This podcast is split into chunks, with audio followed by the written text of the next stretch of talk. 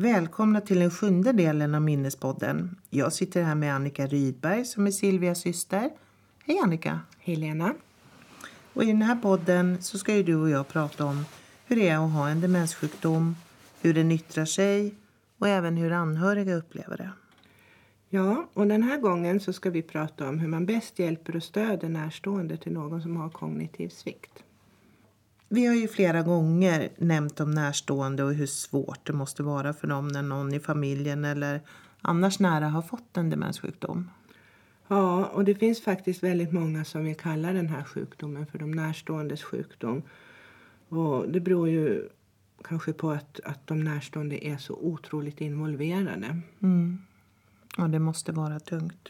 Ja, det är jättetungt. Och, och dessutom så måste man tänka på det här att, att de närstående får ju faktiskt dubbla roller.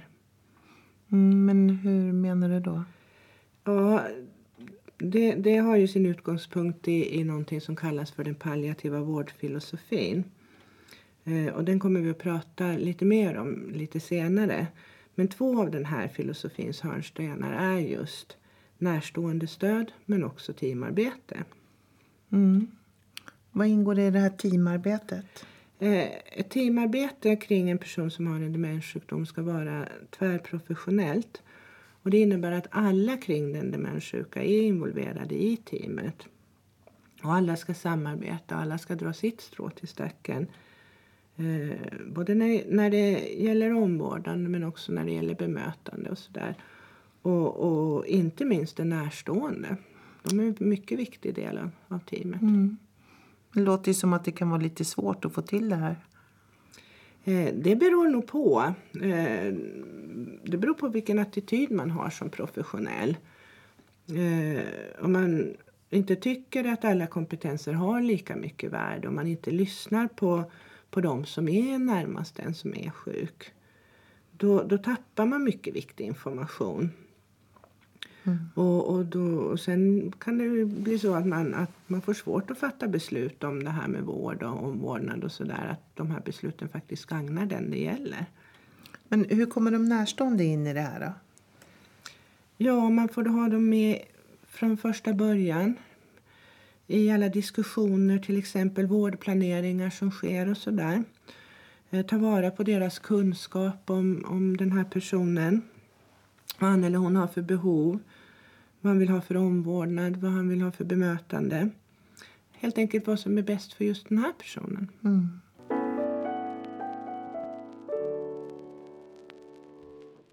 Det var ju lite grann om de närståendes roll i teamet men deras behov av stöd, då, hur gör man det? Eh, ja, det är, väl, det är väl viktigt tycker jag att man som närstående redan när, när den gäller har fått sin diagnos att man får komma med i en stödgrupp. Eh, där kan man dela sina tankar och man får ta del av andras erfarenheter också. Mm. Det kan ju faktiskt bli en massa tyckande i sådana grupper. Är det så bra? Nej, det är klart. Eh, det, gruppen behöver ledas av någon som, som har lite erfarenhet av den här typen av stödarbete. Men det är ändå så att det, det allra viktigaste är att man får träffa andra i sitt, samma situation. För Det är faktiskt jättemånga som tror att de är, ja, att de är ensamma om att ha det så här. Mm. Mm. För, förut så har ju du sagt att närstående behöver ju utbildning. Ja, också närstående behöver någon form av utbildning tycker jag. Eh, man behöver lära sig vad en demenssjukdom är för någonting eh, vad det innebär. Man behöver lära sig lite grann om hur symptomen ser ut. Eh, vad det kan uppträda för såna beteendeförändringar som vi pratat om tidigare. Och, och, också lite grann om vad man kan förvänta sig och hur den här sjukdomen kommer att utveckla sig.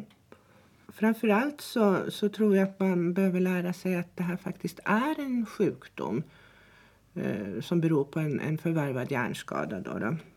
Mm. Eh, för, för många förstår inte riktigt varför den, den anhöriga förändras så himla mycket.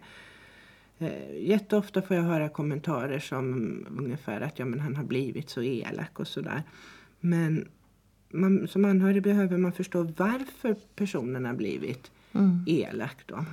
Är det vanligt med sådana här anhöriggrupper? Jag menar, finns det tillräckligt många av dem? Jo, det tror jag nog. Eh, det kan vara lite svårt att få anhöriga att söka sig till de här grupperna. Om det beror på att de inte känner till att de finns eller att de tycker att deras problem inte passar. Det vet jag inte men många gånger tror jag att det kan helt enkelt kan bero på att man inte kan lämna den sjuka partnern ensam hemma medan mm. mötet eller gruppen pågår.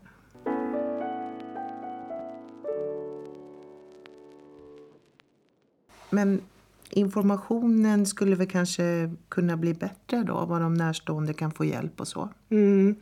Eh, det bästa är väl om, om den man har kontakt med när diagnosen ställs kan ge tips om var man kan söka upp en, en stödgrupp eh, och, och, vad man kan få för hjälp och så här. Eh, samhället gör en hel del eh, och sen finns det olika föreningar också som har stödverksamhet för all, anhöriga och, och man behöver ju veta vad det finns för alternativ så att man kan välja någonting som passar en själv riktigt bra. Mm. Men om man inte kan lämna personen ensam, hur ska man då kunna gå på möten? Ja, det är ju så här att allt annat inom demensvården individanpassas och även närståendestödet behöver ju också individanpassas. Um, man kan kanske få hjälp från hemtjänsten, att, att någon kommer hem och, ser efter den demenssjuka den tid möte varar eller någon annan som har erfarenhet och kunskap och kan ta hand om en person med demenssjukdom och vet hur man bemöter honom eller henne då i hemmet. Eh, sen finns det vissa ställen som har en, en parallell verksamhet där, man, där den demenssjuka personen får en stunds aktivering medan stödgruppen pågår. Mm. Vet du om något sånt har gjorts någonstans? Eh, jag är nog lite osäker på om det förekommer här på Åland. Det vet jag inte riktigt. Men i Sverige förekommer det, det vet jag. Men tyvärr så kan den här typen av stöd variera lite grann beroende på var man bor. Mm, men det är ju inte bra. Nej, det tycker jag verkligen inte att det är.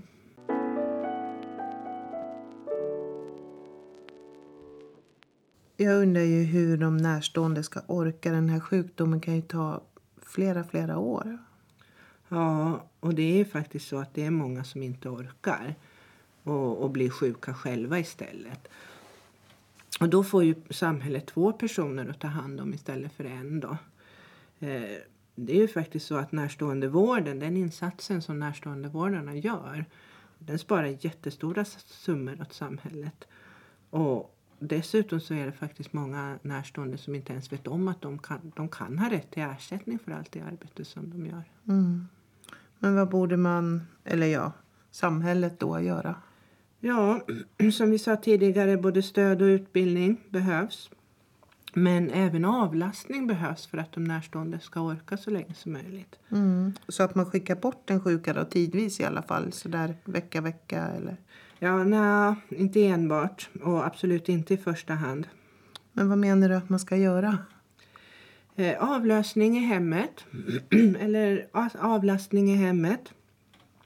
Antingen ifall man har eh, några ärenden på stan eller behöver lite tid för sig själv, att någon kommer hem och, och tar hand om den demenssjuka personen hemma.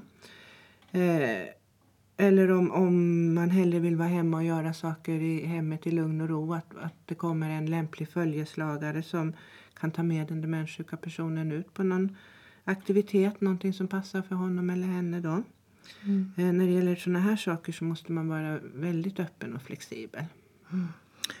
Och sen har vi ju pratat om också att det kan vara stora problem nattetid. Att personerna har svårt att sova eller ja, vänder om dygnet. Tror att det är dag fast det är natt. Mm. Och hur går det då? Ja, det är ju så att, att får de närstående, de som vårdar, inte sova på nätterna, då blir det kris. Eh, utan sömn så orkar man ju snart ingenting och som sagt då blir man ju också sjuk själv. Eh, då är det ju korttidsboende eller växelboende som blir aktuellt. Eh, men det här tycker jag absolut att man ska se som ett stöd till de närstående och inte som, som någonting som görs för den demenssjuka personen. För det är oftast inte så bra för, för den. Mm. Hur så? Varför? Eh, det visar sig att miljöombyten kan vara väldigt traumatiska för personer med demens. Och har man riktig otur så kan själva sjukdomen också förvärvas, för, förvärras. Eh, men det är klart att finns det ingen annan utväg så då måste man kanske göra det här.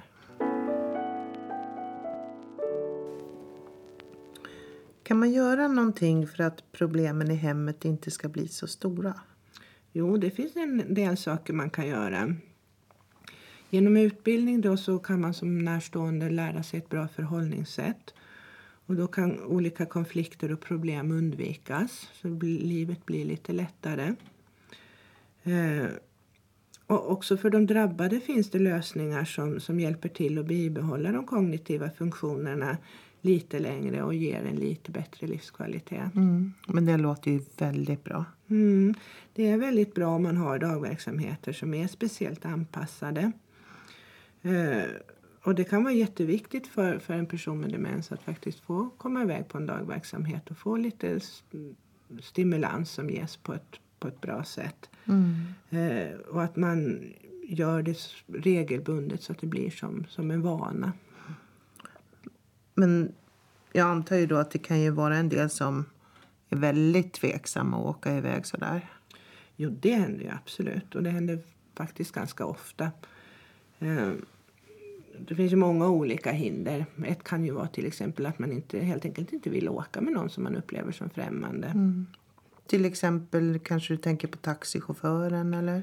Ja, ibland kan det ju vara olika taxichaufförer varje mm. gång. Och alla kanske inte vet så jättemycket om demens och hur man ska agera och sådär. Det kan ju sluta med att de inte tar med sig personen om han eller hon säger att de inte vill åka. Eller till och med skjutsar dem och lämnar av dem någon helt annanstans för att de har sagt en adress där de bodde förut för länge sedan Oj. att de vill åka dit. Ja. ja. men då blir det stora problem. Ja, det förstås. blir jättebesvärligt. Eh, I Sverige finns det dagverksamheter där man har gett de här färdtjänstchaufförerna en, en liten snabblektion i, i demens och demenskunskap och bemötande och sådär. Och, och så ser man till att det alltid är samma person som hämtar mm, respektive gäst. Då. Och då blir det ofta lättare att följa med om det är någon som man känner igen som kommer och hämtar den. Men alltså om de absolut inte vill till dagverksamheten då är det väl bäst att låta dem slippa tänker jag. Man ska ju alltid respektera deras vilja har du sagt tidigare. Mm, det är sant. Och man får ju aldrig, aldrig köra över en person och, eller försöka tvinga, tvinga den att göra någonting som den absolut inte vill. Men om man är helt övertygad om att den här dagverksamheten kommer att vara bra för den här personen så finns det ju lite knep som man skulle kunna ta till i värsta fall. Mm. Man kanske kan låtsas att man ska någon annanstans. Ja, de här personerna är ju oftast inte så långt gångna i sin sjukdom och de avslöjar nog det här ganska snabbt. Det blir mm. inte så jättebra. Mm. Har du något annat förslag kanske? Ja, man kan ju börja med att åka på besök tillsammans till den här dagverksamheten och, och stanna så länge den demenssjuka personen vill och låta honom eller henne göra det som den vill. Då. Eh, att få vara med med måltiderna det är ofta jättebra. Då, då blir det ju samtal och trevlig samvaro automatiskt. Eh, man åker dit flera gånger om det visar sig att, att personen trivs där. Eh, och sen så brukar det faktiskt inte bli så stora problem i fortsättningen. Mm. Mm, det verkar viktigt att man har ett ganska fritt sätt att tänka när det gäller sådana här saker. Mm. Man måste vara öppen för förslag. Man måste kunna anpassa verksamheten. Det är jätteviktigt att de som kommer som gäster till dagverksamheten inte känner sig toppstyrda eller att det blir någon slags eh, dagismentalitet över det hela där, där det verkar som att det är personalen som vet bäst och bestämmer vad alla ska mm. göra. Mm. Eh, på sådana ställen så blir det snart inga som vill komma dit. Men vad är det man gör då när man är där på dagverksamheten? Eh, verksamheten är ofta uppbyggd kring måltiderna. Man börjar med att äta frukost tillsammans vartefter gästerna kommer. Och lunchen, det är ju, då hjälps man åt då, både att tillreda lunchen och servera. Och man äter tillsammans såklart, mm. både personal och, och, och, och gäster. Mm. Det låter ju som en trevlig samvaro. Ja, visst. Och eftermiddagskaffet. Det får man ju absolut inte glömma. Eh, men det allra viktigaste är ju faktiskt att man har roligt hela tiden och att aktiviteterna anpassas efter var och en gäst som, som kommer till dagverksamheten. Mm.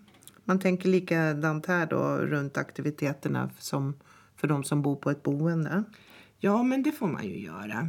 Det är ju inte så, någon större skillnad även om, om gäster på en dagverksamhet kanske har större förmågor än de som bor på ett boende. Men de, kan ju, de kan ju ibland säga ifrån eller ja, begära vissa saker som, som de gärna vill göra och då får man försöka möta upp det behovet då, eller det önskemålet. Men mm. promenader brukar ju alltid vara önskvärt.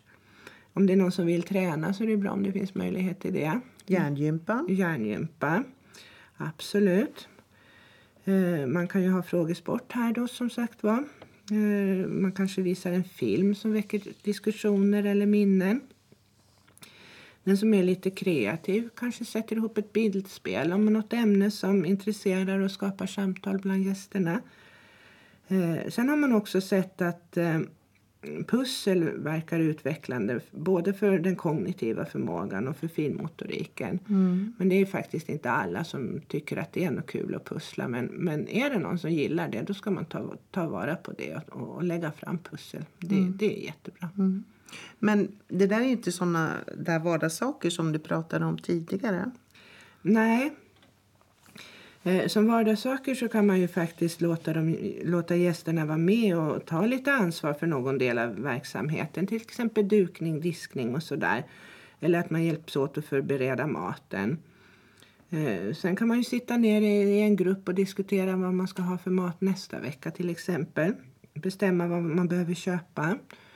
Eh, om det är någon som vill följa med och handla det är jättebra om man kan jämföra pris och kvalitet och, och, diskutera hur mycket som ska köpas av allting. Eller om man tar fram och tar bort material till aktiviteterna. Eh, man kan ta ansvar för blommorna, man kan sköta akvariet. När jag praktiserade där på Silviahemmet till exempel. Då eh, var det en man som hade ansvar för att hugga veden. Mm till, till, till vintern då. Det fanns en öppen spis där. Ja, vad härligt. Men det är väl inte alla som vill vara med och bli aktiviter eller aktiverade hela tiden, eller? Nej, så är det. Alla vill inte vara i grupp.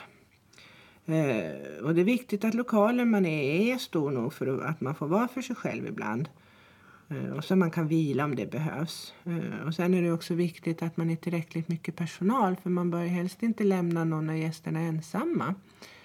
Eh, också på Silviahemmet så var det så att, att de, jag satt och läste för, tillsammans med en äldre man och så råkade han somna. Ja. Och då var det faktiskt så att jag fick inte resa mig upp och gå ifrån honom utan att någon annan arbetskamrat kom och satte sig i mitt ställe. För han, han fick inte vara ensam när han vaknade. Nej. Men vad fint. Mm.